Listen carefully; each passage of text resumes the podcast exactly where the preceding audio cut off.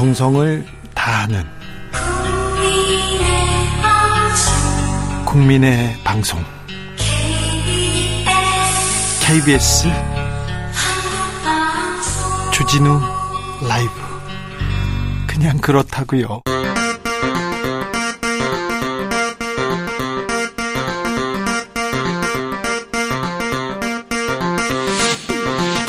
주진우 라이브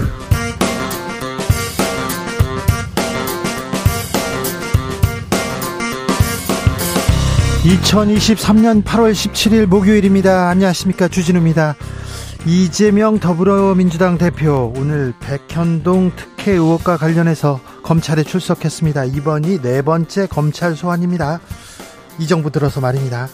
정권의 무도한 폭력과 억압도 심판받고 대가 치를 것이다. 정치 검찰의 공작 수사라고 검찰 출두 앞에서 어, 앞서서 목소리 높였는데요. 민주당의 당대표 소환을 바라보는 속내 복잡합니다. 고민정 더불어민주당 최고위원과 들어보겠습니다. 충북 오송 지하차도 참사 발생한 지 벌써 한 달이 지났습니다. 진상 규명을 해야 되는데 진상 규명을 위한 행안위 전체 회의 어제 시작도 못하고 파행했습니다. 잼버리 공방에 밀려서 말입니다. 참사 진상규명 어떻게 해야 될까요? 과제는 무엇인지 유가족 측 이야기 들어보겠습니다.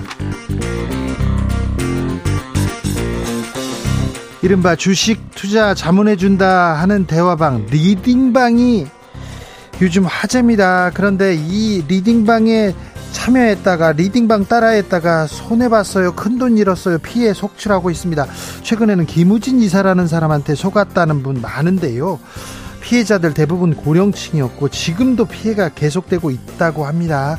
어떤 점을 주의해야 할까요? 기자들의 수다에서 살펴봅니다. 나비처럼 날아 벌처럼 쏜다. 여기는 주진우 라이브입니다. 오늘도 자중자애 겸손하고 진정성 있게 여러분과 함께 하겠습니다. 저는 좋은 꿈을 꿔서 로또를 사면요 한 글자도 못 맞춰요 한 숫자도 못 맞춰요 그런 얘기를 제가 드린 적이 있었는데요 어, 이런 뉴스가 나왔더라고요 지난 1월에 70억 원 복권에 당첨된 분 후기가 화제가 됐는데 음, 친구들 성화에 그냥 밀려가지고 5천 원을 빌려서 한 번 샀대요, 한 번. 근데 1등 3개, 2등 2개, 3등 2개 이렇게 달, 당첨됐대요.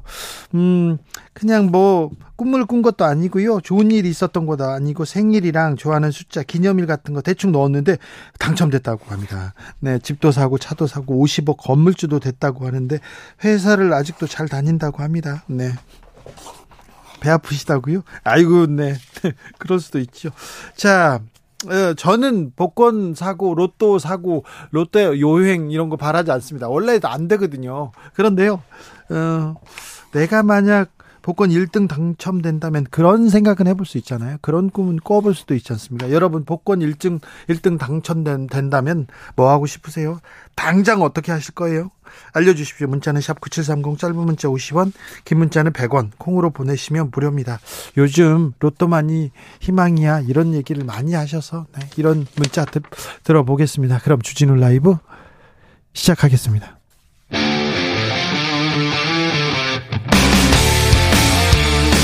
탐사보도 외길 인생 20년. 주 기자가 제일 싫어하는 것은?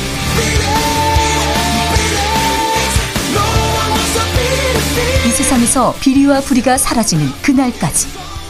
오늘도 흔들림 없이 주진우 라이브와 함께.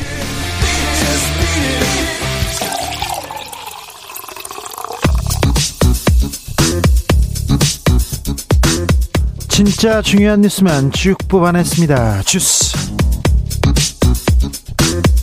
정상근 기자 어서 오세요. 안녕하십니까. 이재명 민주당 대표 오늘 검찰에 출석했습니다. 출석 전 이재명 대표의 목소리 듣고 오겠습니다. 벌써 네 번째 소환입니다. 저를 희생 제물로 삼아서 정권의 무능함과 정치 실패를 감춰보겠다는 것 아니겠습니까? 지금까지 그랬던 것처럼 따짓 소환조사 10번 아니라 100번이라도 당당하게 받겠습니다. 구속영장을 청구한다면 제발로 출석해서 심사받겠습니다. 구속영장을 청구하면 스스로 출석해서 심사받겠다고 했습니다.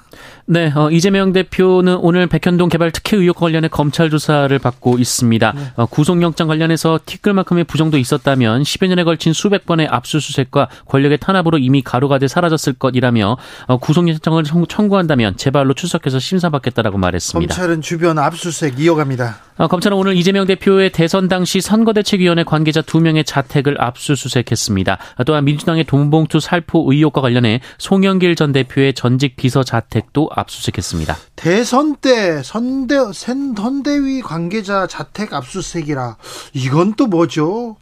아, 압수수색이 이렇게 이어지는가? 이건 또 뭐죠? 지켜보겠습니다. 이동관 방송통신위원장 후보자 아들이 음, 아들이 피해자들하고 화해했다 이런 얘기했지 않습니까? 그런데 상담 교사의 증언 그런 적이 없었다 이런 얘기가 나왔어요. 네, 어, 말씀하신 대로 이동관 후보자의 아들은 지난 2012년 하나고등학교 재학 당시 학교폭력 가해 논란에 휘말린 바 있는데요. 네. 어, 이동관 후보자는 그 시절에 이미 학생들끼리 사과하고 끝난 일이라는 취지로 해명을 해왔습니다. 그렇죠. 어, 그런데 어제 MBC는 당시 학생들이 믿고 찾아가서 학교폭력 피해를 호소했던 그 선생님 당사자의 증언을 확보해 보도했습니다. 네. 어, 해당 교사는 당시 피해 학생들이 교무실 바깥으로 찾아와서 본인을 만났고 이 아이들이 1년 내내 이동관 후보자 아들의 폭력에 시달렸다는 호소를 했다라고 밝혔습니다. 네. 아, 당시 아이들은 한참 전부터 문제를 제기해왔으나 구체적인 조사가 이루어지지 않았고 어, 물론 화해도 없었다라고 밝혔습니다. 네. 어, 해당 교사는 아이들의 피해 진술서를 받을 수 있도록 조치했다고 하는데요. 이때 받은 진술서가 어, 여러 번 공개된 그 진술서라고 합니다. 아 그렇군요. 해당 교사는 그러나 이후 학교폭력위원회가 끝내 열리지 않았고 이동관 후보자 아들이 다른 학교로 전학 감으로써 그의 생활기록부엔 어떤 학폭 기록도 남지 않게 됐다라고 밝혔습니다. 이게 이동관 후보자의 힘 아니었나. 이게 학폭을 가린 거 아니었나. 이게 지적받고 있습니다. 이동관 후보자는 뭐라고 합니까? 어, 이동관 후보자 측은 해당 교사의 인터뷰는 익명 뒤에 숨은 일방적 주장이라며 이를 넘어 악마의 편집이라는 의구심을 감출 수 없다라고 주장했습니다. 악마의 편집이다. MBC가 악마의 편집을 했다고 이렇게 얘기합니다. 방송통신위원장 후보자가 말입니다. YTN에는 거액 소송했네요. 네, 어, 이동관 후보자는 앞서 이 분당 흉기난동 사건 피의자 관련 뉴스 배경화면에 어, 자신의 사진을 10여 초간 게재한 YTN에 대해 3억 원의 손해배상 청구 소송 어, 그리고 경찰의 형사 고소장도 접수한 바 있습니다. 아니 그런데 YTN에서 이건 좀 잘못됐다 사과하지 않았습니까? 네, 실수라는 입장을 밝혔었는데요. 전국 언론노조 YTN 지부는 과잉 대응이라며 언론을 위축시키려는 대언론 공개 협박장으로 어, 과연 방송 장악의 기술자라고 비판했습니다. 이동 관 대변인 재직 당시에 청와대 대변인실에서 총선에도 개입했다는 의혹이 있습니다. 네, 이명박 정부 출범 직후이자 18대 총선이 채 한 달도 남지 않았던 2008년 3월 어, 당시 한나라당에서는 친 박근혜계 의원들이 대거 어, 공천에서 탈락했는데요.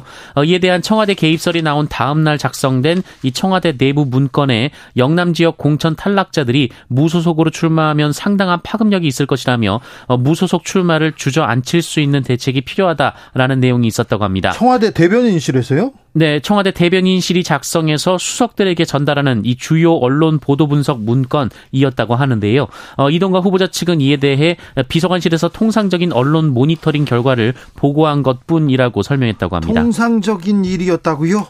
아, 이 문제 좀 따져봐야 될 것 같습니다. 건강보험 무임승차 논란도 있습니다. 네, 이동관 후보자가 아들의 건강보험 피부양자로 이름을 올려 건강보험료 납부를 회피하려 했다는 의혹을 민주당 변재일 의원이 주장했습니다.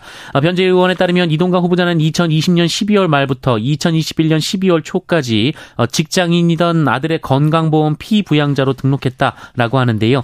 어, 그런데 이동관 후보자의 2020년 종합소득이 7천만 원이 넘었다라고 합니다. 부인도 돈 많이 금융 소득 많이 벌 벌었던 거 아닌가요? 네, 이동관 후보자의 부인도 그해 종합소득이 4천여만 원에 이르렀다라고 하는데요. 이거 이거 이거 잘못된 것 같습니다. 네, 당시 국민건강보험법 시행 규칙에 따르면 부부 중 한 명이라도 종합소득 합계액이 연간 3,400만 원을 넘거나 사업소득 합계액이 연간 500만 원을 넘으면 어, 부부 모두 피부양자가 될 수 없습니다. 네. 어, 이동관 후보자 측은 이와 관련해서 관련 규정에 따라 자격 취득과 상실이 이뤄졌다라고 밝혔습니다. 이 문제도 좀 짚어봐야 될 것 같습니다. 윤석열 대통령 정현주 방송통신심의위원장 그리고 부위원장 해초간에 제가 했습니다. 윤 대통령 부친 윤기준 교수 발인이 엄수됐습니다. 네, 윤석열 대통령의 부친 고 윤기중 연세대 명예교수의 발인제와 안장식이 오늘 엄수됐습니다. 장례 절차가 모두 마무리됐는데요. 윤석열 대통령은 장례 절차를 마친 뒤 부친상을 애도해 주신 모든 분들께 감사드린다라며 각계각층의 추모에 고마움을 전했다고 이동훈 대통령실 대변인이 밝혔습니다. 윤석열 대통령 오늘은 어, 발인을 마치고요. 한미일 정상회의 참석차 출국합니다. 네, 윤석열 대통령은 오늘 늦은 오후 성남 서울공항을 통해 한미일 정상회의가 열리는 미국으로 출발합니다. 정상회의는 우리 시각으로 내일 밤 미국 워싱턴 DC 인근의 미국 대통령 별장 캠프 데이비드에서 열립니다. 한미일 정상회의와 함께 한미 정상회담, 한일 정상회담도 캠프 데이비드에서 열릴 예정입니다. 이번 일정에는 김건희 여사가 동행하지 않습니다. 음, 황보승이 국회의원이죠. 어, 관용차로 학원을 그 자녀의 학원을 보냈네요. 그리고 운전기사는 비서관이었다는 의혹도 있습니다. 네, 무소속 황보승희 의원이 자신의 국회의원 관용차에 딸을 태우고 입시학원에 데려다주는 모습이 뉴스타파에 의해 포착이 됐습니다. 또한 해당 관용차를 운전한 남성은 황보승희 의원실에서 근무하는 현직 비서관인 것으로 전해졌습니다.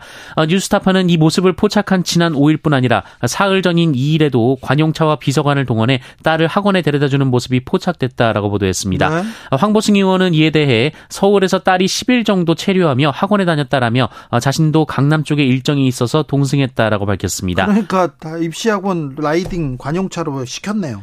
네, 앞서 황보승희 의원은 지방선거 공천 대가 불법 정치자금 수수와 이 불륜 의혹에 이어 사실혼 관계인 남성이 관용차와 의원실 운영비를 사적으로 사용했다는 등의 추가 의혹이 제기되며 국민의힘을 탈당한 바 있습니다. 국회의원 자리 제대로 즐기십니다. 국회의원 특권 뭐 맘껏 flex 하시네요. 이런 분이 한테 세금을 막 주고 있습니다. 우리가.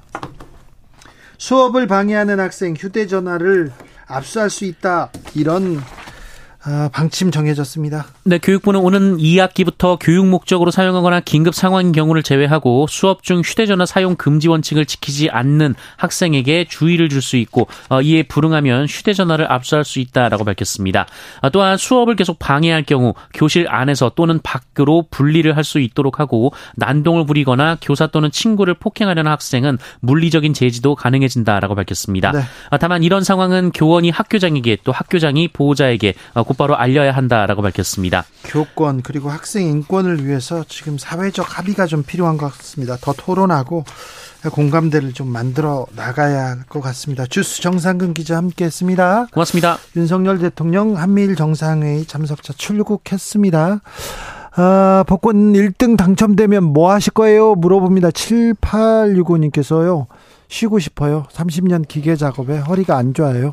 정년까지 아직 많이 남았지만, 네, 쉬고 싶다고요. 이런 생각 하시는 분들 제일 많이 많습니다. 8891님, 로또, 로또 당첨되면 당연히 건물주 돼야죠. 남편이랑 자영업 하는데요. 내 건물에서 월세 걱정, 이사 걱정 없이 살고 파요. 아, 뭐, 이런 분도 많겠죠. 음, 8369님, 생각만 해도 즐겁습니다. 로또 1등이라니. 음, 뭐 할까? 평생 트럭만 모신 아버지 좋은 차 한 대 사드리고 싶습니다. 네. 7910님께서 로또 당첨되면 빚부터 갚고 관절염 수술할 겁니다. 아, 네, 이런 건강을 또 따지시는데. 홍승표님께서는 저는 꿈에서 번호 3개만 보고 어머니가 깨우셔가지고 3개만 맞은 적 있어요. 정말요? 나머지 3개도 보고 깼어야 되는데. 아, 제가 말씀드렸잖아요. 꿈에 로또 1등이, 1등 번호가 그대로 있더라고요. 그래서 생생히 기억나서 일어나서 그대로 샀어요.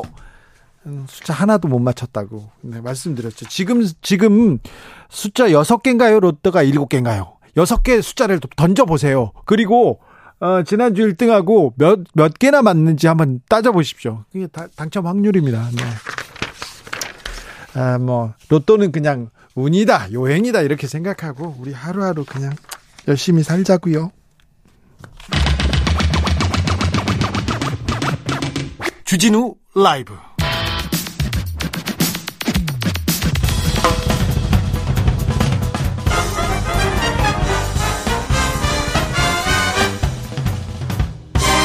훅 인터뷰.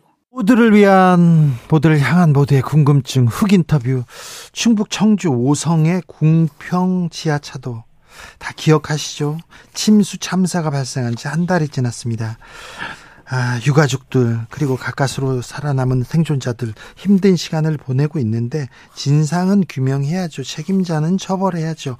그런데 제대로 이루어지고 있는지 아 안타까움이 계속됩니다. 최은경 오송참사 유가족협의 공동대표에게 물어봅니다. 대표님 안녕하세요. 네, 안녕하세요. 네.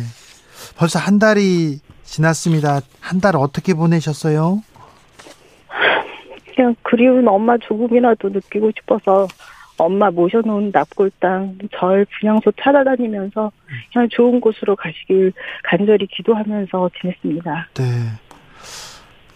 어머님이 지하차도에서 이렇게 변을 당하셨어요. 네.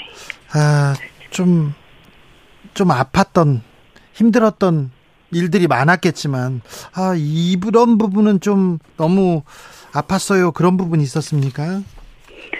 어, 실질적으로 이제는 그냥 다시는 이제 엄마를 볼 수 없다는 게 저 개인적으로 가장 힘들었고요. 네. 그리고 또한 우리 어- 저희 엄마를 이렇게 하늘나라로 보내버린 사람들을 벌받게 하고 싶은데 네. 한달 동안 수사가 어떻게 진행이 되고 있는지도 네. 아무것도 알 수 없다는 점 또한 너무 힘들었습니다. 네. 이거 참사 진상 규명 해야죠. 책임자 처벌해야죠. 그런데 해야죠. 네, 해야 되는데 수사 지금 잘 되고 있습니까? 잘 되고 있는지 지금 처음에는 빠른 속도로 수사가 진행되는 듯한 모습을 보였지만 지금 네이버나 어느 기사나에서도 이 참사에 대해서 수사 과정이나 진행 과정이 어떻게 이루어지고 있는지에 대해서는 어떤 보도나 기사도 없습니다.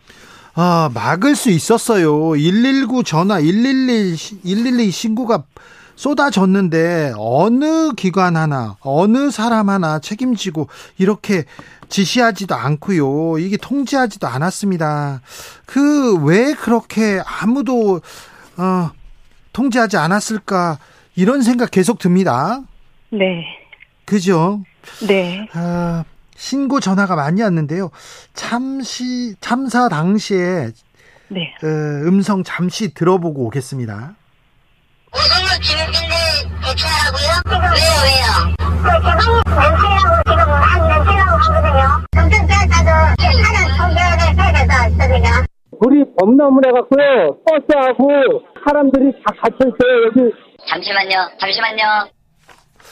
잠시만요, 잠시만요. 그리고는요, 아무런 대처를 하지 않았어요. 대표님, 이번 참사의 책임, 누구한테 있다고 보십니까? 이번 참사에 대한 책임은 행복청, 그리고 충북도, 네. 충북 경찰청, 청주시, 충북 소방본부 모두에게 있다고 봅니다. 네. 그래서 저는 모두의 책임이라고 생각하고요. 이 기관들의 기관장들이 중대재해처벌법을 꼭 적용받아서 처벌을 받아야 된다고 생각합니다. 네. 어, 이분들 사과하고 반성하고 유가족들한테 어떻게 하겠다 이렇게 설명하고 있습니까? 아니요. 그냥 사과만 한다고 그냥 했, 하셨을 뿐이고 충북 도지사님 사과는 있었고요. 예. 시장님은 3주 후에 저희한테 뭐 사과하신다고 면담을 요청하셨지만 그 기간 동안에 3주라는 시간 동안 아무것도 없었기 때문에 저희 유가족들은 이- 지금 와서 왜 사과 무슨 그림 그리려는 시기냐 이런 식이어서 만남을 지금 어 좀 거부하고 있는 사- 고사하고 있는 상태입니다. 네. 아, 오송 지하차도 참사 관련해서 어제 국회 행안위에서 어, 책임자 무엇이 뭘 책임져야 되는지 뭘 진상 규명해야 되는지에 대해서 논의할 예정이었는데 어제 파행으로 열리지도 않았어요. 네. 네. 그 소식 듣고 어떤 생각 드셨습니까? 아, 지자체장들이 그냥 어떠한 정치적으로나 법적으로 책임을 지지 않으려고 하는구나라는 생각을 한 번 더 하게 됐고요. 네. 여야 위원회 시행 약속을 어기면서 현재 책임 있는 대응보다는 무대응으로 하는 지자체장들이 국회에서 마련하는 자리라 책임 있는 답변을 들을 수 있을까 기대를 했거든요. 네. 하지만 그 기대감은 무너졌고요. 혹시나 했지만 역시나였습니다. 아니 그때 그 많은 신고와 그 많은 그 사고 전조가 있었는데 왜 대처하지 않았을까요? 아, 왜 지금 이걸 밝히지 못할까요? 정치권에서는, 정치권에서는 뭐라고 얘기합니까? 입법을 논의한다, 뭐 다른 얘기를 하는데, 정치권과는 좀 얘기를 하고 있습니까? 아니요. 정치권과 뭐 어떤 얘기도 나누고 하는 거 없습니다. 그래요? 네, 민주 저번 지난 지지난주에 더불어민주당 그더 박강원 대표님께서 오셔가지고 이제 조문 오셔서 이제 간단말을 했는데요. 저희한테 힘을 실어 주시겠다 뭐 그 내용뿐이었고 국민의힘의 뭐 그쪽 분들하고는 어떠한 접촉도 없었습니다. 아, 참사 지금 벌써 한 달이 되어 가는데 이 가족들은 좀 더 가슴이 아파 오기만 하는데 자, 음. 뭐부터 바꿔야 됩니까? 뭘부터 뭐 어떤 문제부터 풀어야 됩니까? 저는 저희 유가족들이 제일 바라고 하는 점 중에서 재발 방지거든요. 네. 근데 지금 현 자리 지책에서 업무에서 그때도 그렇게 신고가 많았었는데 네. 그냥 누가 하겠지 나 아니어도 뭐 누가 했겠지라는 생각을 가지고 그 자리에 임했던 것 같습니다. 예. 하지만 현 자리 지책 업무에서 누가 하겠지가 아닌 내가 해야지라는 생각을 하는 것이 첫 번째라고 생각하고요. 예. 그리고 지금 위급 상황 시에 경찰, 소방, 지자체가 다 따로 각기 놀았습니다. 솔직히 네. 보면 예. 이게 하나로 통합 통합이 돼서 최대한 빠른 조치가 이루어질 수 있는 매뉴얼 개선이 필요하고요. 네. 그리고 제가 정치권에 당부하고 말씀 드리고 싶은 말씀이 있습니다. 높은 자리에 있으신 분들 공부도 많이 하시고 나름 똑똑하신 분들 아닙니까? 저는 정치에 대해 잘 모릅니다. 여야, 여야로 나눠져서 싸우고 할 때가 아닙니다. 그 똑똑하신 머리 맞대고 대책, 매- 대책 마련을 위한 입법 논의를 할 때입니다. 도대체 몇 명이 더 희생이 되어야 대책 마련을 빠르게 진행하실 겁니까? 이런 참사의 희생자가 본인의 가족이 될 수도 있고 본인이 될 수도 있습니다. 네. 아, 이거는 누가 잘못했는지 무엇부터 고쳐야 되는지 이 책임 있는 사람들이 나서야 되는데 참사의 피해자들이 유가족들이 아, 제발 마련해 제발 방지하도록 지금 대비책 마련해 달라 이 얘기를 하고 있고 참사 네. 아, 진상 규명해 달라고 얘기하고 있습니다. 이런 딱한 얘기를 아직도 전하고 있습니다. 한 달째인데 좀 아, 죄송한 마음이 큽니다. 가족들은 어떻게 계십니까? 저희 가족들도 어머니와 나눴던 카톡을 보면서 그 내용 보고 울기도 하고요. 예. 어머니가 보고 싶으면 저를 찾아가기도 하고 예.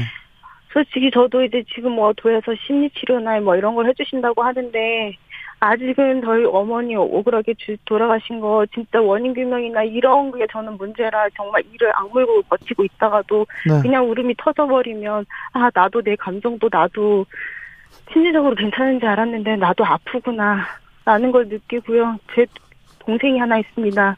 그냥 저는 지- 도나 시나 어느 관계자도 저한테 힘이 되지 않습니다. 지금 저희 동생, 유가족들 늘 서로 의지하고 슬픔을 나누면서 그렇게 버티고 있습니다. 네. 세월호 때 그리고 이태원 참사 때 아, 많은 사람들이 많은 사람들이 아, 이 다시는 이런 일이 일어나면 안 된다고 했는데 또 오송에서 이런 일이 또 발생했습니다. 또 진상을 규명하라, 책임자를 처벌하라. 유가족들은 아직도 거리에서 거리에서 노력하고 있고요. 이런 일이 계속 반복되는데 참 우리 사회가 갈 길이 멉니다. 네, 너무 먼 것 같습니다. 네. 그렇게 사람들이 이렇게 희생자가 났고 어떤 사건이든 했었을 때 정말 그냥 정신 바짝 차리고 대, 그 재발 방지 대책을 마련했다면 예. 이런 일은 막았을 수도 있었을 거고 예. 신고가 이루어졌는데도 이루어지지 않았습니다. 그렇죠. 신고가 이루어졌어요. 이 일은 어떻게 대비하라고. 잠시만요, 잠시만요 할 게 아니라 어떻게 사람은 죽어가는데 잠시만요 기다리다가 죽었습니다. 예. 아, 너무 안타깝습니다. 유민정 님께서 이태원 참사 1년이 다 돼 갑니다. 그냥, 지금 그냥 잊혀지네요. 쳤어요. 잊혀지고 있어요. 시간이 지날수록 묻힙니다. 조성빈 님은 사고의 원인이나 진행을 보면 전형적인 인재임에도 이렇게 뭉개고 넘어가면 또다시 참사를 방치하게 되는 것인데 해당 담당자들 시간이 지나 잊혀지길 바라는 건- 것 같습니다. 얘기합니다. 진상 무엇인지 그리고 책임질 사람은 책임지게 만들어야죠. 그래야 다음번에 어떤 사고가 났을 때 어떤 일이 발생됐을 때 아, 이런 일이 재발되지 않을 거 아닙니까? 저... 한, 힘을 좀 내주세요. 힘을 내야 되는데 네. 지금 이렇게 시민들도 그렇게 누구도 다 느끼는 점은 네. 이 나라에서 저희 국민들을 위해서 일하시는 분들을 네. 그분들이 느끼셔야 되는데 네. 그분들이 느끼지 못한다는 게 정말 안타깝고요. 네. 이 나라에 제가 대한민국 국민인데 네. 저에게 제가 대한민국의 시민인지 돌아가신 분들이 국민인지 또 알 수가 없습니다, 솔직히. 네. 많은 국민들이 응원하고 빨리 이 문제가 잘 해결되기를 그리고 진상 규명되기를 바라고 있습니다. 그러니 조금만 힘을 내 주십시오. 네, 감사합니다. 네. 최은경 오송참사 유가족 협회 공동 대표였습니다. 교통정보센터 다녀오겠습니다. 김민혜 씨.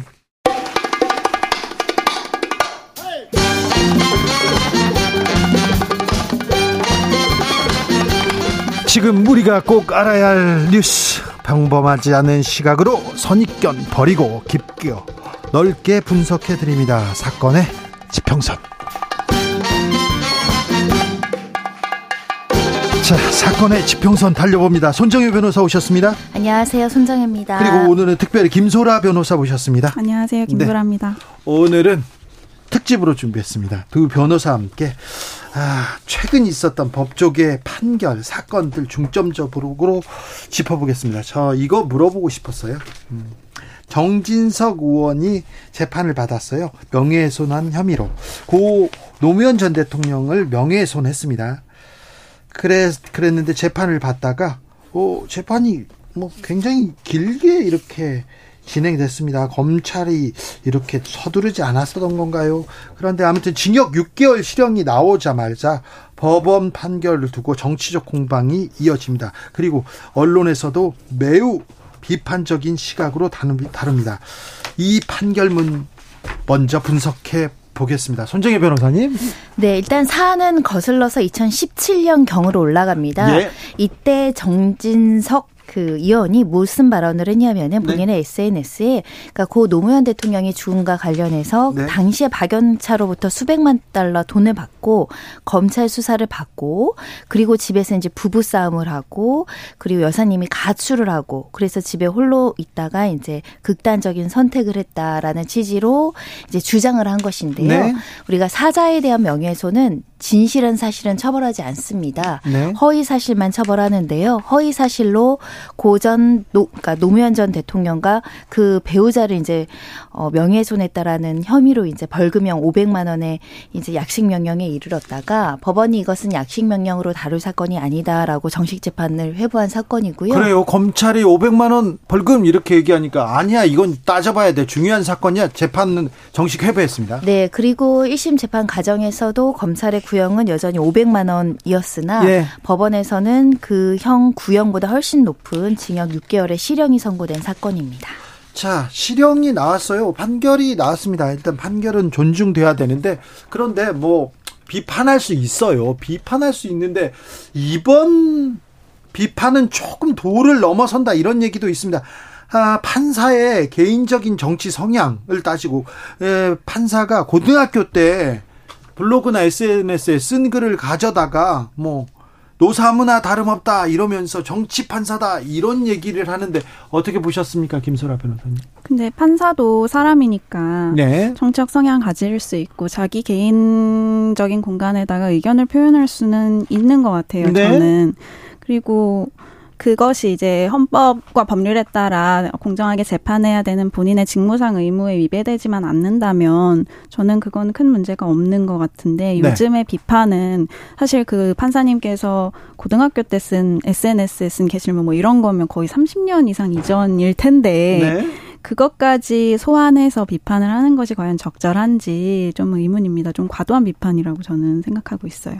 일단 제가 1심 판결에 왜 양형을 이렇게 이제 어, 판단을 하셨는지 이제 근거를 좀 말씀드리면요. 재질이 네. 좋지 않다고 봤습니다. 예? 그리고 이제 명예훼손, 사자에 대한 명예훼손은 유족이 있는 사건이기 때문에 그 유족인 피해자에게 피해 회복을 해주고 직접 사과를 했는지 이 부분이 굉장히 중요한데 일단 이 사건에서는 피해 회복이 되지 않았고 또 직접 사과하지도 않은 점이 이제 즉시가 됐고요. 네? 우리 대법원 양형 기준에 따르면 일반 명예훼손 이런 사자 명예훼손을 포함해서 양형 기준이 징역 4월에서 1년으로 기준되어 있어요. 예? 그러니까 이 사안은 지나치게 양형이 높은 게 아니라 평균 양형 기준 내에서 징역 6개월을 선택한 범죄이다. 그 사안이다라는 점을 먼저 지적하고 싶고요. 예.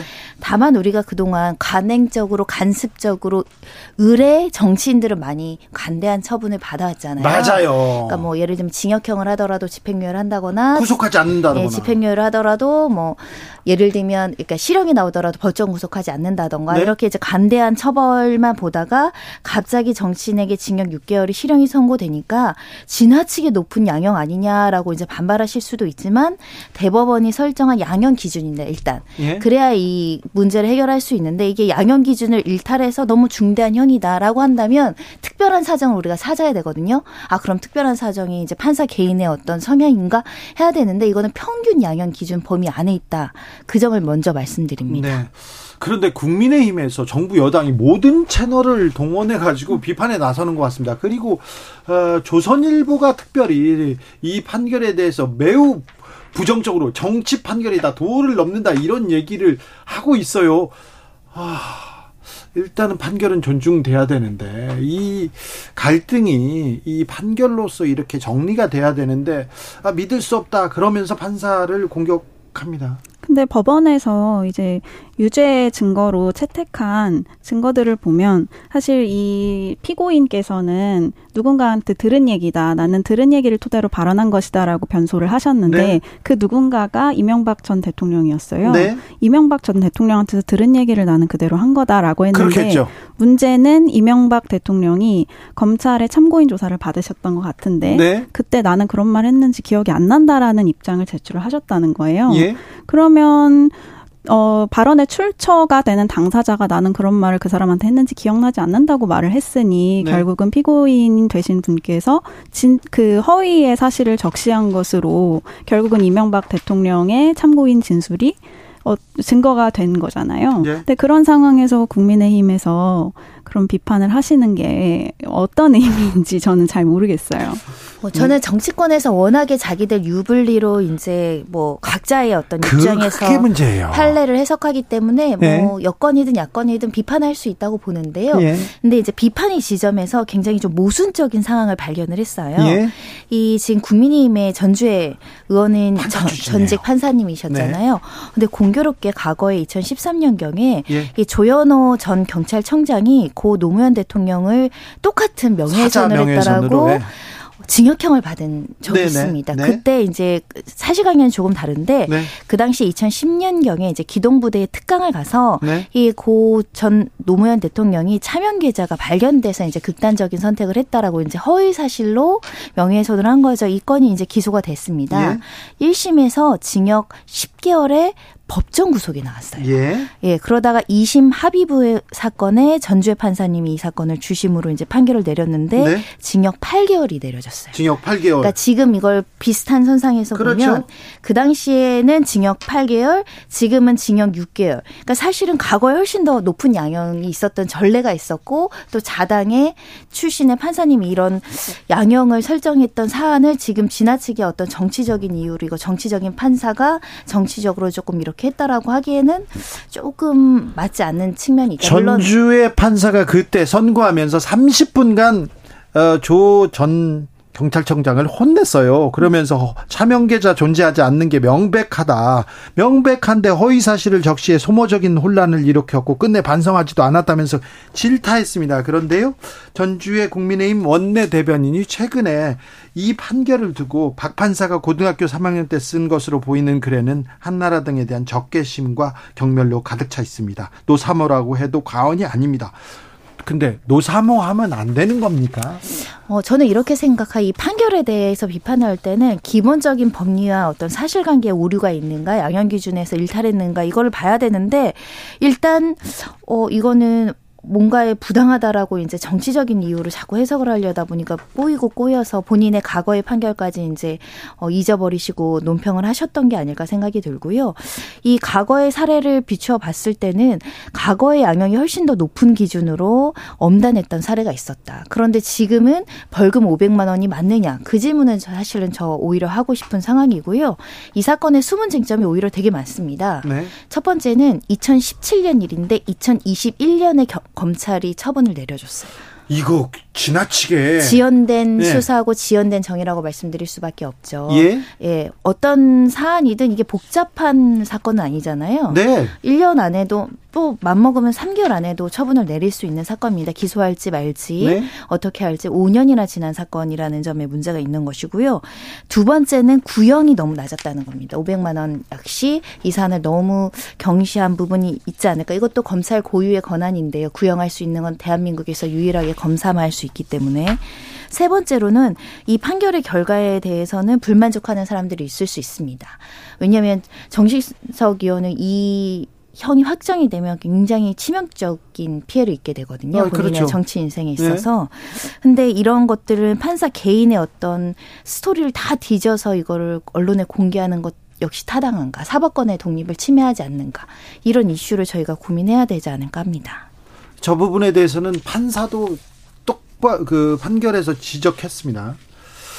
그런데 이 판결을 두고 정치적 정치인에 대한 판결인데 어, 여당한테 유리한 판결이 나오면 야당에서 공격하고 야당에서 유리한 판결이 나오면 여당에서 공격하고 이런 일이 계속되는데 판결로서 이렇게 사법기관의 판결로서 이 갈등이 종료돼야 되는데 갈등이 거기서부터 시작돼요. 그러니까 이게 피고인이 정치인이라는 이유로 사건이 정치화되는 것 같은데 네. 사건은 사실은 흔하게 볼 수 있는 명예훼손, 사자 명예훼손 사건이거든요. 네. 근데 요즘에 명예훼손 범죄에 대한 판결의 추세가 양형의 추세가 명예훼손죄로 피해 입는 사람들의 고통이 너무 극심하고 회복될 수 없는 손해를 입고 있기 때문에 좀 강하게 처벌하고 있는 추세예요. 우리 흔하게 볼 수 있는 연예인 악플 사건이나 네. 이런 것들도 보더라도 사실 6개월 실형이 선고되는 게 그리 뭐 이상한 이례적인 중형이 선고됐다고 보기는 어렵거든요. 네. 근데 그걸 자꾸 정쟁화 시켜서 뭐 판사의 과거까지 들먹이면서 이쪽에 유리한 판결이면 이쪽에서 저쪽에 유리한 판결이면 저쪽에서 이렇게 하는 건 좀 그리 어 문제가 있는 것 같아요. 그런데요. 판사가 SNS에 글을 쓸 수도 있습니다. 뭐 자기 생각을 이렇게 개인의 자유니까요. 표현의 자유니까. 그런데 음, 김동진 판사라는 분이 있었어요. 어, 문재인 대통령 지, 뭐 재임 시절에 페북에다가 문재인 대통령 하야하라 이렇게 얘기를 하기도 했어요. 근데 징계를 받지도 않았습니다. 그때 그때 보수 언론이 어떻게 보도했는지 굉장히 뭐 참판사 이런 식으로 보도한 언론들이 많았거든요. 그런데 어 이분은 그 박 판사님은 고등학교 때 글 쓴 걸 가지고 거의 음. 네, 근데 일부 보도는 최근에 이제 대선이나 총선 관련해서 쓴 음. 글도 일부 보도가 되고 있어요. 그러니까 네. 고등학생 때 쓴 글만 있는 건 아닌 것 같고요. 예? 만약에 그 글들이 사실이라고 한다면 쟁점은 또 이런 겁니다. 판사는 SNS에 정치글 쓰면 안 되나. 네. 그런 논점이 또 제기될 여진이 있는데 개인적으로는 좀 조심할 필요가 있어요. 변호사들은 우리가 객관적인 지혜 있지 않습니다. 우리는 어떤 한 사람, 원고면 원고, 피고면 피고, 피고인이면 피고인, 한 사람을 위해서 변호를 하니까 우리는 사실 어떤 경향성을 가지는 변론을 할 수밖에 없거든요. 네. 근데 이제 판사는 중립 위치, 객관적인 공익의 이치가 중대하잖아요. 네. 그래서 어떤 식으로든 약간 편파적으로 보여선 안 되는 측면은 분명히 있어요. 조심은 해야죠. 예, 실제로 법관 윤리 강령에도 이 직무 수행함에 있어서 정치적 중립을 지킨다 이렇게 되어 있기도 하거든요. 네. 근데 요 분은 그러니까 이렇게 이제 규정은 되어 있는데 세부적인 기준으로 SNS로 정치글 쓰지 마라. 이런 또 윤리 기준은 없거든요. 사실은 굉장히 중요한 이슈이긴 한데 그동안의 대부분의 이제 고위공직자들은 SNS에 정치글 안 쓰죠. 네. 예, 근데 썼어요, 이번에. 네. 그리고 그거를 찾아보니까 한 특정 정당을 지지하는 것처럼 보여요. 네. 그래서 논란이 더 거세게 된 측면이 있다라는 점은 지적을 합니다. 네. 과거에도 이 비슷한 문제가 있었던 사례가 있었더라고요.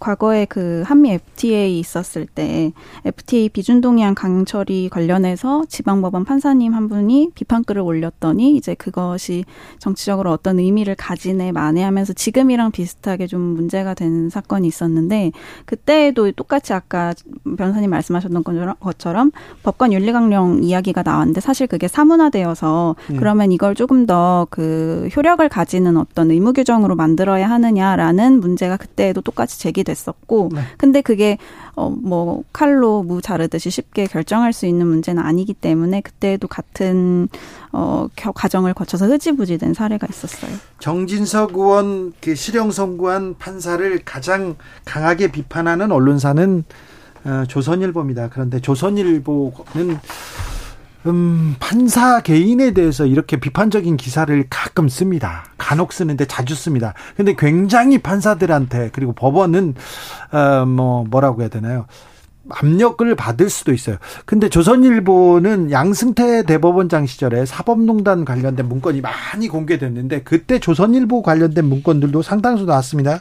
조선일보 들어간 기고문, 뭐 조선일보 칼럼에 어떻게 대처해라, 조선일보 첩보 보고, 조선일보 홍보 전략, 그리고 조선일보 방문 설명해서 어떤 어, 자료를 들고 가라 이런 보도 요청 사항 이런 얘기가 나왔는데, 음, 조선일보가 음, 양승태 대법원장 시절에 어, 논조가 갑자기 달라져요. 달라져. 달라지는데 이 양승태 대법원의 로비라고는 할 수는 없습니다. 그, 그 조선일보에서는 부인하고 있고요. 그런데 어, 조선일보와 대법원의 만남 이후에 굉장히 논조가 달라졌습니다. 달라졌는데 이때 이때는 조선일보는 어, 자기 그 잘못된 부분에 대해서 문건이 나왔을 때는 아무 말도 하지 않았다가 그 다음에 양승태 대법원장 이후에 대법원장이 바뀌고 김명수 대법원장 체제에 정치적이라고 매우 비판적인 입장을 보냅니다. 네, 이제 법관과 검사들에게 정치적 행위나 정치적 중립성을 강하게 요구할 걸 지금 요구하는 상황이잖아요, 정치권이. 네. 특히 국민의힘에서.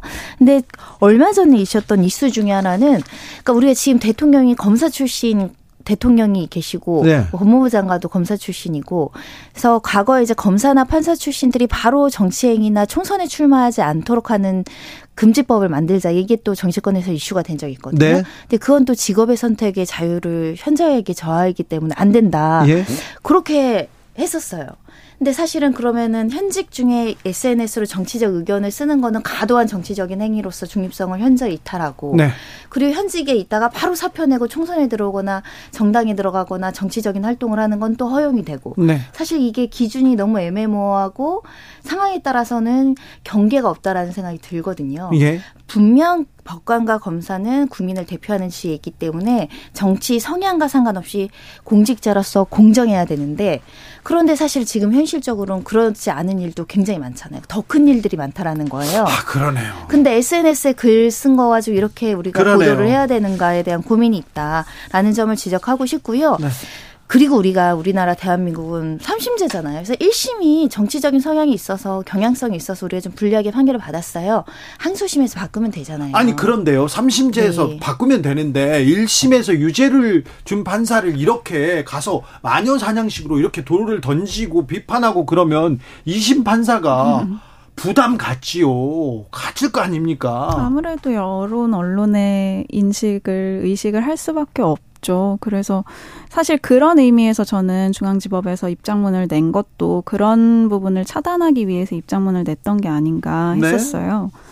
네. 어, 네. 판사가 뭐 판사가 이렇게 직접 공격받는 경우가 그, 그 전에도 있었습니다만 아, 판결 때문에 이렇게 비판받을 일인가 이 부분에 대해서는 좀 계속해서 좀 우리가 고민해 봐야 될 것 같습니다. 0013님께서 정확하지도 않는 것을 유포하여서 사자의 명예를 훼손한 인사가 국회에서 막중한 자리를 차지하고 있는 현실이 참으로 안타깝습니다. 얘기했습니다. 아무튼 3시까지 좀 지켜보자고요. 지켜봐야 되는데 어, 독립적으로 법과 양심에 맡겨서 재판할 수 있도록 그런 분위기를 만들어주는 게 중요하지 않습니까? 그게 이제 사법부의 독립이고 정치적인 중립성을 우리가 요구하기 전에 이 사소한 어떤 개개별 사건이나 법관 하나하나를 평가하고 뭔가 여론 재판을 하다 보면 사실은 같은 어, 법조인 입장에서도 언론에 보도돼서 집중 포화를 맞으면 위축될 수밖에 영향 없어요. 받죠. 예. 그런 점들을 조금 정치권에서는 유의할 필요가 있다. 일반 국민들이야 댓글로 막 이렇게 할 수 있지만 그렇죠. 정치인들이 가지는 말 한마디는 너무 영향력이 크기 때문에 우리가 좀 조, 조심해야 된다라는 생각을 항상 가져야 된다라고 생각을 하고요. 아까 변호사님 너무 많이 잘 지적해 주셨는데 대법원이 명예훼손에 대한 손해배상은 기준도 올린다고 했고요. 상향한다고 했고요. 네. 양형 기준도 엄격하게 가는 게 맞아요. 네. 개개인들은 이렇게 판단한다. 이런 글을 쓸 수 있고 표현을 할 수 있는데 정부 여당에 있는 사람들 그리고 또 좀 책임 있는 자리에 있는 분들이 이렇게 비판, 비난까지 해 버리면 이거 아, 국가기관의 신뢰, 여기에서, 여기에 대해서도 좀 고민해 봐야 됩니다. 안 그래도 검찰도 비판받고 법원도 비판받는 입장에서 법관까지 이렇게 공격하는 것은, 아, 이건 뭐 도움이 안 될 텐데, 이런 생각도 해봅니다. 그런데요, 음, 돌려차기 남자. 이게 돌려차기 남이라고 이렇게 이름을 짚, 짚어야 되는지는 모르겠는데, 부산의 돌려차기 남에 대한 아, 재판도 있었습니다. 여론 그리고 사람들의 그 사람들이 어떻게 생각하는지 매우 좀 의식한 것처럼 보입니다. 일단은 1심에서 징역 12년이 나왔고 항소심에서 20년형으로 대폭 이제 양형이 그러게 올라갔어요. 화되었기 때문에 피고인 입장에서는 보통 피고인은 양형을 깎으려고 감형을 받으려고 항소를 했는데 주로 2심에서 좀 다 깎이잖아요. 네, 8년이 붙었죠. 네? 그런 면에 있어서 이제 대법원 상고하면서 지나치게 재판부가 언론을 의식한 거 아니냐 조금 억울하다. 지금 32세니까 20년형이면 너무 가혹하다는 취지로 이제 상고 이유서를 제출했다고 알려지고 있고요. 정확하게는 돌려차기 사건보다는 부산 강간 살인 미수 사건입니다. 아 그렇게 얘기해야 됩니다. 네, 강간 살인 미수 사건에 징역 20년형이 나왔다고 우리가 너무나 억울하게 중대한 형이다 이렇게 보기엔 또 좀 어렵잖아요. 그렇죠. 근데 피고인 입장에서는 원래 성범죄가 1심에 범죄 점여 그 범죄로 적용이 안 됐다가 변경되면서 뭐 언론 보도를 통해서 이게 국민들에게 알려지면서 성범죄가 이제 법적용이 추가되거나 변경된 적이 있어서 언론에서 보도 안 했으면 나는 그냥 징역 12년에 더 감형 받았을 텐데 네. 이런 생각에 빠져 있는 거 아닌가 싶습니다. 그런데 변호사님 실제로 이렇게 여론이나 언론이 음, 판결에 영향을 미치기도 하죠. 큰 화제가 되면 되면 판사님들도 잘 따져봅니다. 네, 화제가 되는 사건에는 아무래도 법정에도 취재 기자들도 많이 가시고 예. 또 판결 내용을 거의 실시간으로 뭐 증인 신문 내용 같은 것도 다 포함해서 보도를 하시니까 예. 아무래도 그런 것들이 판결의 내용에 영향을 미치는 것 같더라고요. 예. 그래서 그 그런 보도들이 어, 근데 이제 이 사건의 피고인 입장에서는 과연 본인이 그런 보도들로 인해서 엄중한 처벌을 받았다고 생각하는 게 맞는가 다시 한번 생각해 볼 필요가 있는 게. 아, 이 사람은 반성부터 해야지. 처음부터 말이 많았어요. 그렇게 말 함부로 하지 않습니까? 그거 양형에 다, 다 참작됩니다. 네, 실제로 양형에 참작이 됐고, 예? 그리고 이분은 사실 1심부터 2심까지 일관되게 인정된 게 살인의 미필적 고의가 있다고 인정이 됐거든요. 네. 이 자기보다 상대적으로 왜소, 여성이기도 하고, 신체 조건도 왜소한 사람을 굉장히 건장한 남성이 돌려차기로 온몸에 체중을 가해서 가격한 다음에 주먹질을 하고 발로 머리를 짓밟고 죽어도 상관없다는 아, 그렇죠. 고의를 가지고 했다고 법원에서 있죠. 예. 일반, 일관적으로 인정을 한 거고 그것 때문에 형량이 높아졌는데 예. 근데 그게 과연 언론과 여론의 비- 집중 포화를 받아서 안 받아도 될 형을 받았다. 나는 너무 30 2세인데 20년형을 받으면 나는 이건 무기징역과 같다. 너무 부- 무섭고 두렵다. 이렇게 상고 이유서에 기재가 되어 있다는데 예. 그런 상고 이유서의 상고 이유가 타당한지 다시 한번 되짚어 볼 필요가 있습니다. 저는 이렇게 생각해. 이 사건이 진짜 본인에게 중형이 나온 원인은요. 본인이 이제 피해자를 상대로 적개감과 보복 감정을 드러낸 정황들이 보도가 됐었거든요. 네. 만약에 진심으로 반성하고 있고 피해자 그 여성분에게 합의를 하거나 용서를 받았다고 한다면 감형됐을 가능성이 있었습니다. 사과하고 용서를 그러니까 이거는 언론 탓이 아니라 네. 본인이 피해자한테 용서를 못 받은 거. 이 사건에서 제가 생각나는 건 피해자가 이 사람 신상 공개해야 된다고 음. 막 주장했던 사건이거든요. 예? 그만큼 이 사람 출소 이후에 내가 목숨이 위태롭고 보복에 대한 두려움이 너무 크다라고 호소했던 사건인데 있는데, 네. 그러니까 재판부한테 어떻게 보면 용서를 받고 감형을 받으려면 피해자한테 용서를 받는 게 선행이 돼야 되는데 그게 첫 번째 아닙니까? 지금 재판부한테는 용서를 빌지만 뒤에서는 피해자한테 보복 감정을 드러내니까 판사님이 깎아줄 수가 없죠. 그래서 같은 구치소에 수감돼 있는 재가민이 나와서 증언을 한 거잖아요. 네. 어, 피해자 신상을 외우고 다녔다. 네. 나가면 보복할 거라고 공공연하게 떠들고 다녔다라는 얘기가 다른 사람의 입을 통해서 나온 마당에 예. 법원에서 그것을 어떻게 무시하고 어, 양형을 줄여줄 수가 있을까 의문입니다. 정진석 의원도 그러면 저기 사자해병에서 온 혐의로 노 전 대통령 가족한테 일단 사과를 하고 이렇게 판결에 대해서 얘기하다는 게 맞는 거 아닌가요? 판사가 판결문에 그렇게 음. 썼어요. 네. 피해자의 회복이 안 됐고 네. 직접 권양숙 여사한테 사과하지 않았다. 그럼 그 반 그걸 해석하면요 변호사는 이렇게 말해요. 가서 사과하고 합의 보면은 항소심에서 감형되는구나. 네. 그러면 감형됩니다. 공격할 게 아니라 합의를 하시면 됩니다. 네, 일단 기본에 대해서 얘기했습니다. 손정혜, 김소라 두 변호사님 감사합니다. 감사합니다.